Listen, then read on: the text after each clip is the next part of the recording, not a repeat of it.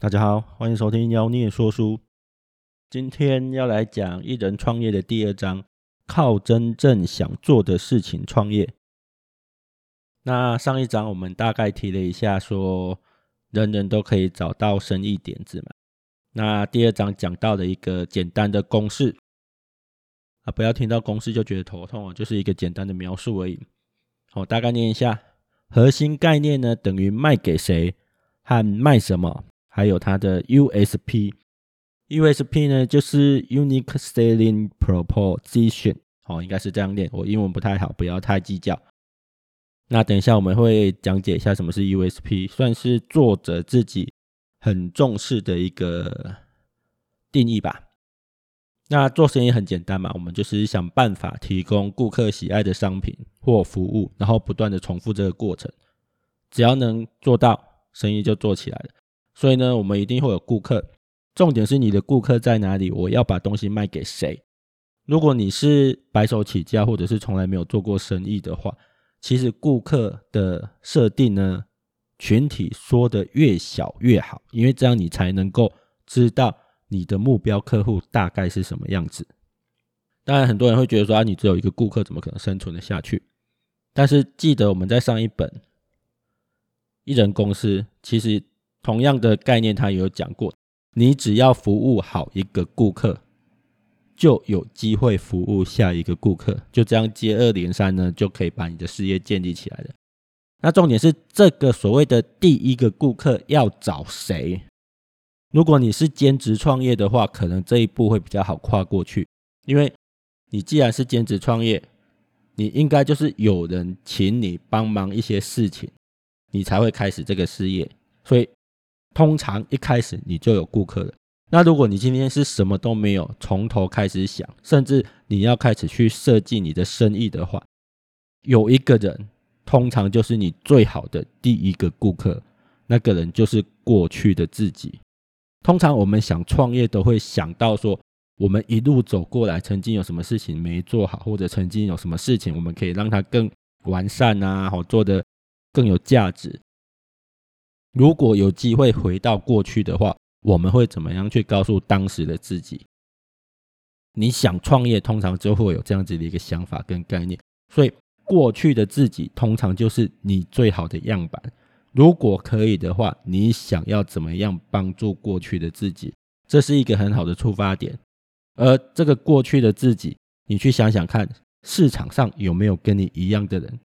哦，跟过去的你一样，他们就。一样会需要你现在发想的商品或服务，所以呢，要卖给谁？你要把目标客户弄得非常清楚。如果你想不到，那就想一下过去的自己。再来的，你要卖什么？很简单嘛，我们刚才已经想说，如果找不到人的话呢，你就想想过去的自己。那你会想要卖给过去的自己什么东西？或者说，过去的自己需要什么？它才能更快的达到你现在的境界，更快的达到你现在的生活或目标。哦，这就是你可以卖的东西。当然，这是这个都是一个发想啊，大家可以从这个角度去想想看，说我到底要卖给谁，卖什么东西？哦，从过去的自己去思考，它是一个很好的出发点。那当然，我们开始卖东西之后，通常我们自己开店也是会有那种。亲近的人来捧场，那就有。如果你跟我们一样，我们当初的一些合伙人，或者是我，我跟我老婆自己都是蛮边缘的人。我们的好朋友通常在我们的第一天来过一轮之后就用完了。哦，我不像很多那种交友广泛的创业家，可能第一个月光是靠亲朋好友陆陆续续的捧场就撑得下去的。我没有，我们好朋友大概第一天来过之后呢，就用光了，就边缘的嘛，就大概只有这些朋友这样。我没有在开玩笑，第第二天、第三天基本上就没人了。那当然，我们不可能只靠好朋友，因为好朋友再怎么样也只会捧场那一两次。那陌生人呢，更不会为了不需要的东西掏钱。所以你还是要想一下，你的商品怎么样去打通市场，怎么样把隐藏的客户找出来。那你要想，你自己的商品凭什么人家来跟你买？哦，凭什么跟你买？通常我们买东西大概只有两个可能，第一个是解决问题。第二个是创造未来，那解决问题的急迫性通常高于创造未来，这个在很多心理学的研究里面有发现，人类逃避痛苦的动力是远高过追求快乐的动力的。然后呢，解决问题就是在逃避痛苦。例如，你不喜欢扫地，那就买一台扫地机，它就帮你解决了你不喜欢扫地的痛苦。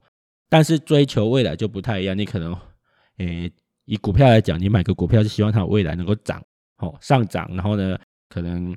期待他发一些股息啊什么的，你想要他在未来给你一些好处，啊，很多人都知道这个道理，却不见得愿意去好好的理解投资市场啊，或者是稳健的去买指数型基金。为什么？因为动力没有那么大，动力没有那么大。所以，如你如果今天是要创业的话，你从这个角度去思考，事实上解决问题是比较好开始的，解决问题是比较好开始的。像我们开咖啡馆，解决就是有可能有下午茶的需求哦，或者是有一些人需要一个场地聊聊天啊，或者是谈谈简单的生意啦，谈一些商业会面啊，这些都是在帮忙解决问题。那接下来我们就要讲到这一章比较特殊的一个名词，叫做 USP。我再念一次它的英文哈，就是 Unique Selling Proposition。好，有兴趣的可以上网查一下，应该查得到。那这个其实很简单，就是独特的卖点或者是独特的主张。简单的讲，就是顾客会向你购买商品或服务的理由。所以呢，到这里我们就把它的公式讲完了。你要怎么去发展你事业的核心概念？第一个就是你要想到你的东西要卖给谁啊？你要想到你要卖什么？这两个我刚刚讲的，你可以从一个人去思思考、去发想就可以了。如果你找不到明确的一个人，那很简单，想想过去的自己需要什么，他你可能就会找到一个方向。然后呢，第三个就是 USP，独特的卖点。那讲到这个独特的卖点，就很多可以说的，甚至很多书本哈专门专门在聊这个东西。不过作者一人创业作者有把它简化，他说本来这个世界哈这个社会就是人外有人，天外有天。